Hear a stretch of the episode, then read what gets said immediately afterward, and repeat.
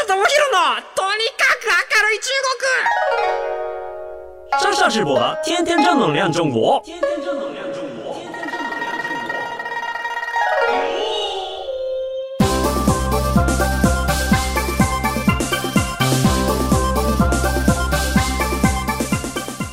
绅士们、女士们，大家好，我是上上直播。皆さんこんにちは。中国ビリビリナンバーワン日本人インフルエンサーコンテンツプロデューサーの山下智博です。日本放送ポッドキャストステーション山下智博のとにかく明るい中国。この番組が中国で結構有名な私がですね、あなたの知らない中国の面白トピックやそんなにどやれない豆知識を紹介していき、日本と中国の架け橋ならぬローション的な役割を果たしていきます。最近ですね僕はあの中国にしばらく帰れてなくてで、えっとまあ、中国飯がすごい恋しいんですよ。で中国飯って、えっとまあ、いわゆる町中華だったり高級中華とかあるんですけれど、まあ、それとは違う、まあ、あの本当地元飯。中国でしか食えないような中国で食ってたあの安っぽい味が食べたいっていうところで結構東京各地の、まあ、本場の中国人がやっているお店を探してたりしてて最近ねいい店があったんですよ。あの秋葉原にモーガっていう店があってでそこではあのビャンビャン麺っていうあのこう漢字で書いたらめちゃめちゃ難しいあの麺だったりとかリアンピーっていうこれも冷麺みたいなもんなんですけど中国版のうん言ったら冷やし中華みたいなもんだったりとかこのね麺系のものがすっげえうまくてすげえこう中国っぽくてなんかそういうご飯を食べてなんか今コロナで帰れない中国のことをねあの思いを馳せて楽しんだりしてます。あの美味しい中華料理屋さんとかここ行ったらいいんじゃねえかみたいなのがあったらまあ僕言うて東京全然初心者なんで皆さんもあの情報いただけたら僕あの実際行ってまたここでご報告したいなと思うんでいろいろ教えていただければと思います。あのそんな中華飯が恋しい山下でございます。今日のテーマいきましょうか。はい、えー、早速今日のテーマ発表します。テーマはこちら。中国の SNS 事情。は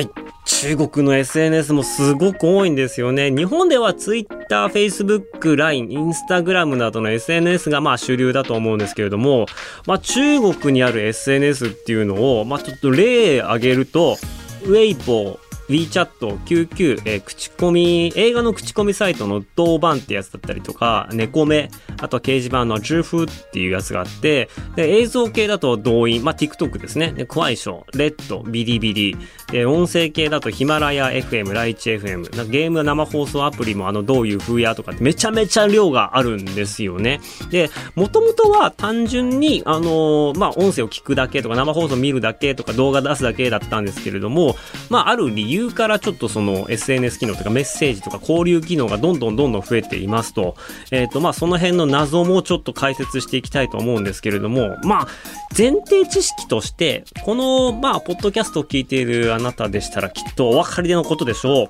中国ってね、でかいんですよ。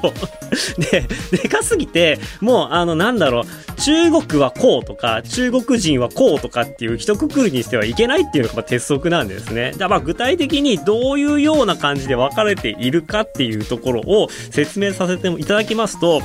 中国って実は1級都市、2級都市、3級都市、4級都市、5級都市、6級都市、農村みたいな、あの都市ランクが分かれてるんですよ。これはあんまり差別的な意味はあんまりないんですけれども、あもうそもそもその GDP だったりとか人口、人口規模じゃないな。日本的にはま GDP ですね。なんかその経済の発展の度合いで1、2、3、4って分かれてたりとかしていて、まあ1級都市とかって本当にあの北京、上海、広州、深センとかっていうのはそんな感じで、その次に準1級、新1級都市って言われるような感じで、天津とか信陽とかってが出てきます。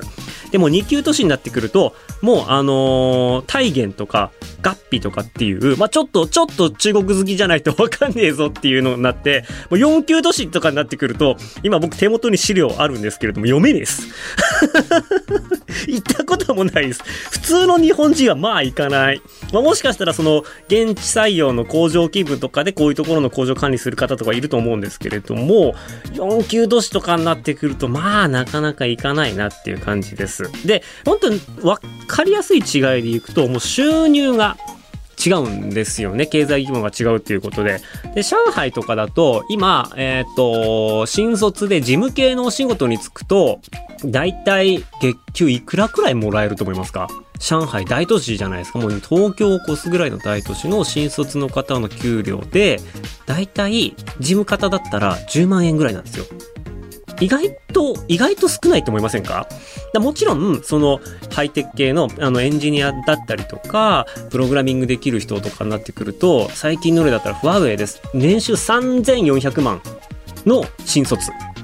の男の子が現れたって言ってるニュースになってまして、まあ、この人はもう在学中に特許取りまくってて、15個ぐらい取りまくってたのかな？なんかそういうのもあって、本当にこう、まあ、能力制で給料が変わっていくっていうところではあるんですけれども、大体、えっ、ー、と、上海だと、あの、月給でやっぱ20万ぐらいもらってたら、おお、すげえと。あの、結構もらってる方だねっていう感じです、20代で。で、ただその4級都市とか5級都市とかになっていくと、あの、10万円もらえてたら、おお、すげえなんですよね。だからもうここで2倍以上のその差がついていると。で、さらに、またさらに農村とかもあったりして、あの、未だにこう、ほぼほぼ自給自足で暮らしているようなところもあったりとか、僕が、あの、少数民族の住んでいる集落にお邪魔させてもらった時は、もう最近お金が来たよみたいな。21世紀になって最近お金が来たよみたいな感じのところもあったりするんで、もうほんと幅広くて、まあ、つまり何が言いたいかというと、やっぱりその、えっ、ー、と、経済の規模が違うと、趣味思考だったりとか、欲しいものだったりとかっていうのも全く変わってきて、欲しいものが変わると日々使うアプリっていうのも変わってきますよっていうとこなんですよね。例えば、あの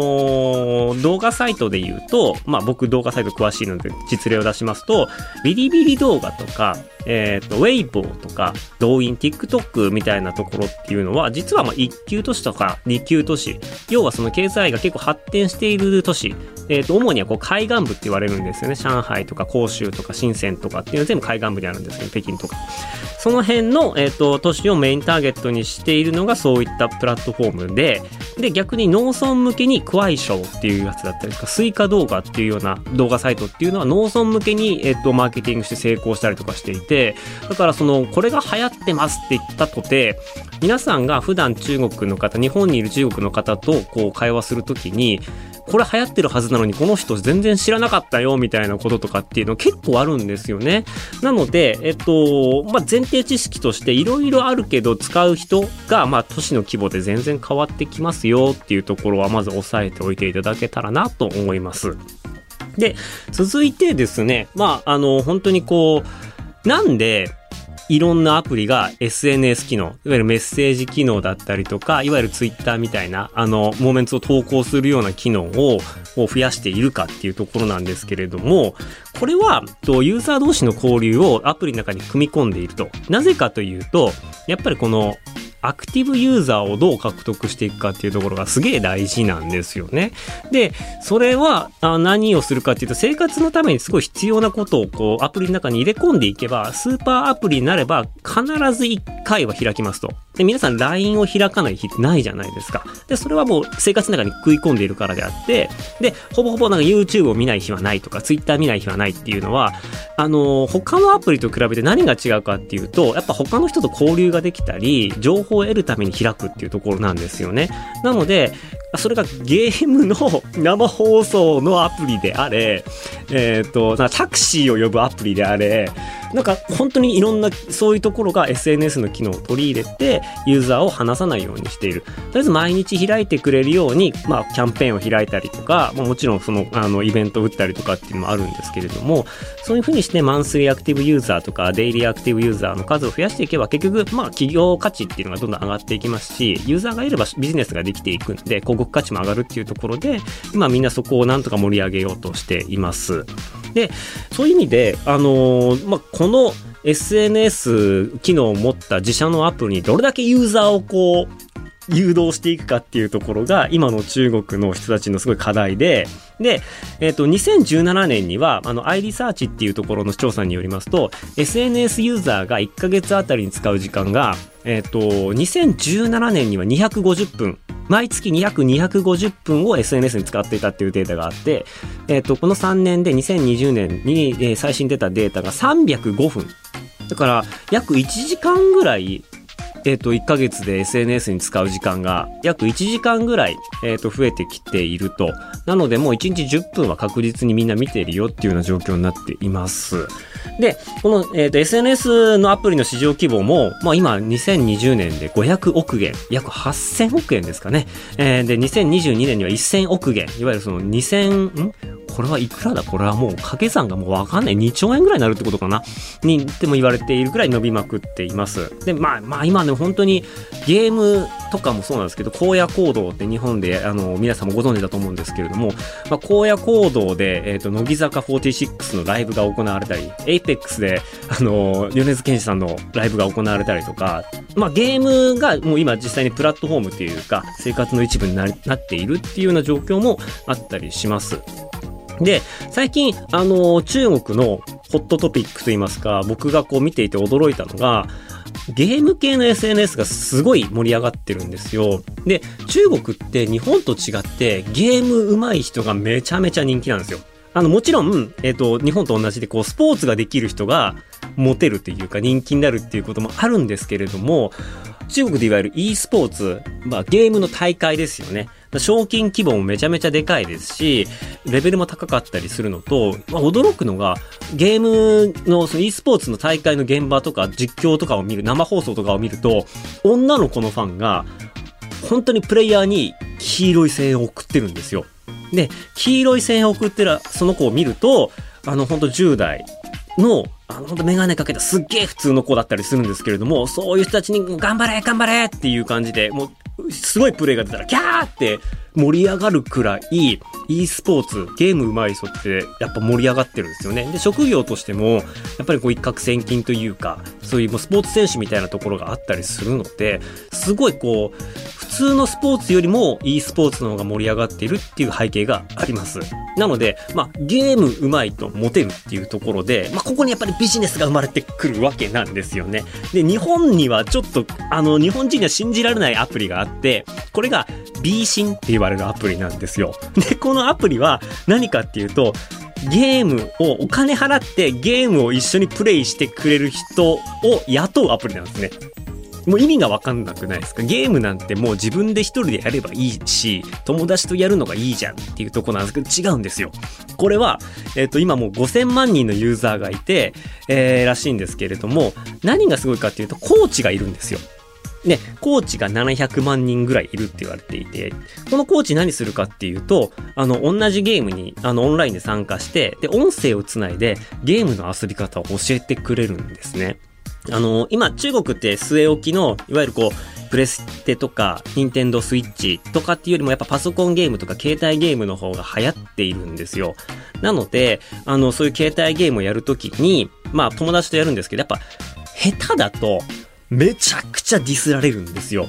あの、足引っ張りやがってみたいな感じで、あの、リーグオブレジェンズっていう、あの、その5対5で、あの、チームプレイ戦うゲームが、その中国で爆発的に人気なんですけれども、まあ、それの携帯バージョンとか僕もやってたことがあるんですけれども、あの、自動で中国の人とマッチングすると、僕日本人だっていうことは伏せてやるってるんですけど、あの、この魔法使いマジでクソとか、マジ足引っ張んな。お前ちょっと黙ってろとか、もう絶対もう次遊ぶなよとかってもう、あの、散々言われるんですよ。知りまくってると。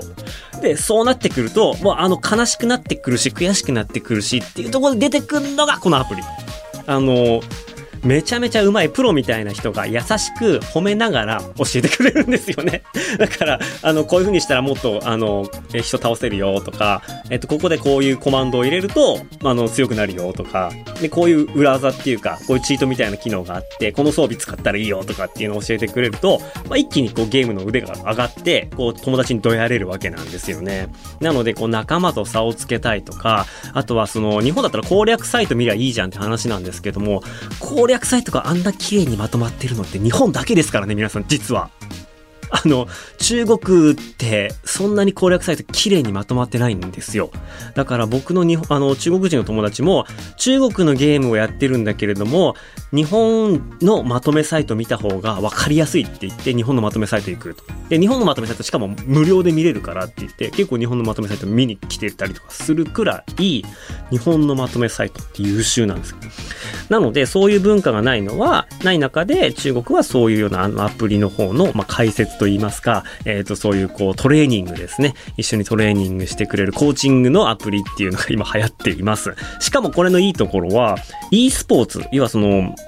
ゲームの大会のプロプレイヤーって10代がほとんどなんですよね。で、20代も中盤に差し掛かってくると、やっぱり動体視力とか、あの、反射神経とかが衰えてきちゃって結構引退するんですよ。で、引退した後の、あの、次の職業としてゲーム実況する人が現れたりとか、コーチになる人が現れたりとか、えっ、と、ゲーム業界の広告とか広告代理店やったりとかする人とかっていうのが、まあ、増えてくるみたいな感じで、まあ、セカンドライフとしてのゲームえっ、と、プロ e スポーツプレイヤーのセカンドライフとして伸びているっていうのが実はこの B シンっていうアプリ。まあ、他に類似のアプリもすごいたくさんありますというところですね。じゃあそんな中国で一番利用されている SNS って何ですかと、キングオブ SNS は何かというと、それはね、WeChat ですね。あの、おそらく皆さん聞いたことあるんじゃないかなと思います。まあ日本で言うと、まあ LINE ですね。WeChat Pay とかっていうあの支払い機能がついてて、ミニプログラムっていう、まあそのアプリとしなくても他のアプリが開ける簡易版のアプリがあの WeChat の中に入っていたりとか、あとは近くの人とかとつながる機能があったりとか、タイムラインがあったり、えっと、あと動画の、えっと、SNS がついてたり、中国独自のレッドポケット、いわゆるその、なあの、お年玉機能っていうのがついてたりとか、いろんなこう機能がついているスーパーアプリで、中国ではもうこれがないと生きていけないアプリです。もうあの、中国大陸にポンって放り込まれて、どれか一つのアプリを残して全部消せって言われたらもう WeChat を絶対残します。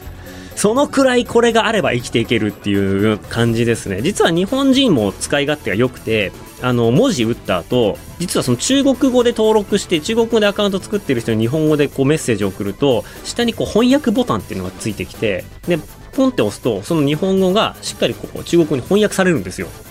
なので、あの別に Google の翻訳とかって翻訳機かけなくても、WeChat の中で外国語をしっかりこう、あの、語順とか日本語で打って送れば、それがしちゃんとこう、翻訳されてそのまま伝わると。だからメッセージなんで、日本語で打って、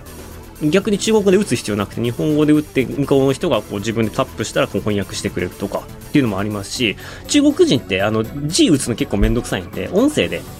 まあ、チャットするんですよね。で、うんと、携帯に向かって、え日清在在哪里って言うと、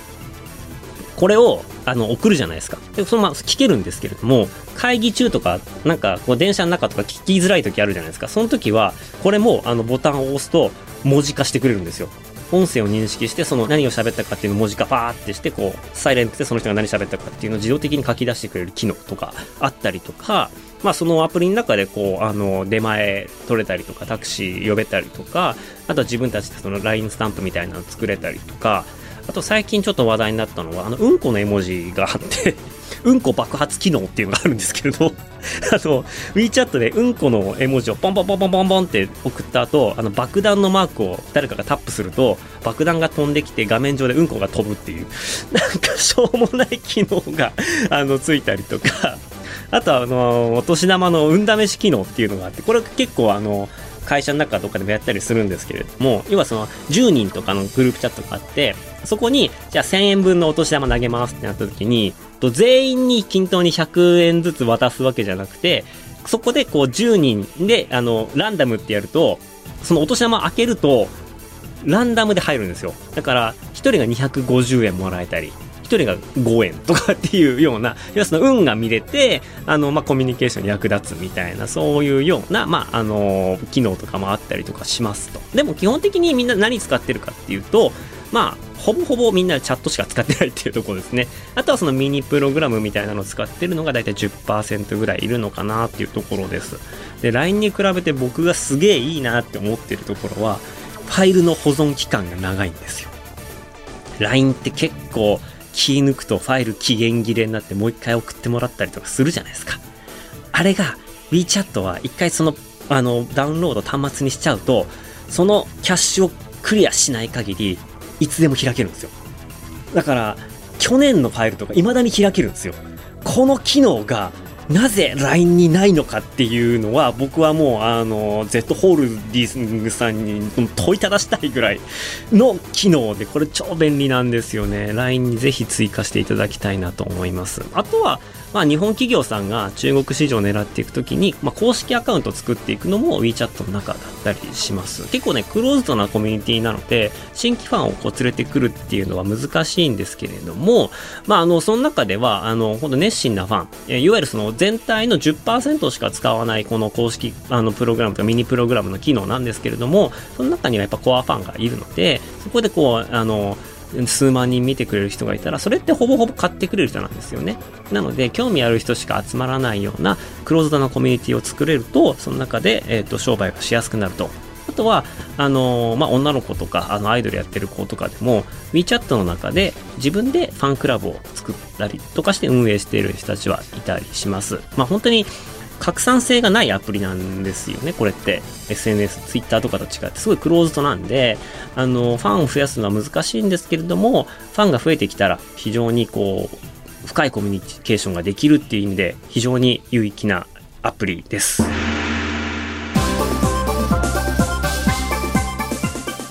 はい。ということで、まあ一番利用されてるアプリが WeChat、ウェイシンってやつなんですね。で、その次がまあ Weibo っのお話をしたいんですけれども、ちょっとね、お時間になってきたので、ウェイボーの話は、まあ、次回に回させていただきたいと思います。ウェイボーね、最近、あんまり良くないなって思うんですよ こんなこと言ったらね、怒られるかもしれないですけれども、ちょっとね、僕、あの、次回は僕がウェイボーの愚痴を言うっていう回になるかなと思います。なので、ぜひ、あの、次回も聞いていただけたらと思います。はい。この番組ではですね、あなたからのメッセージもお待ちしております。番組への感想、中国に関する取り上げてほしいテーマなどありましたらメールをお願いします。メールアドレスは、明るい at allnightnippon.com 明るい at allnightnippon.com ローマ字で AKARUI ですね。明るいです。よろしくお願いします。次回はということでね、あの、ウェイボーの悪口を言っていきたいと思いますんで あの、来週もぜひぜひお楽しみに。えー、ここまでのお相手は山下智博でした。あ、谢谢收听我的节目。嗯，下周见。拜拜。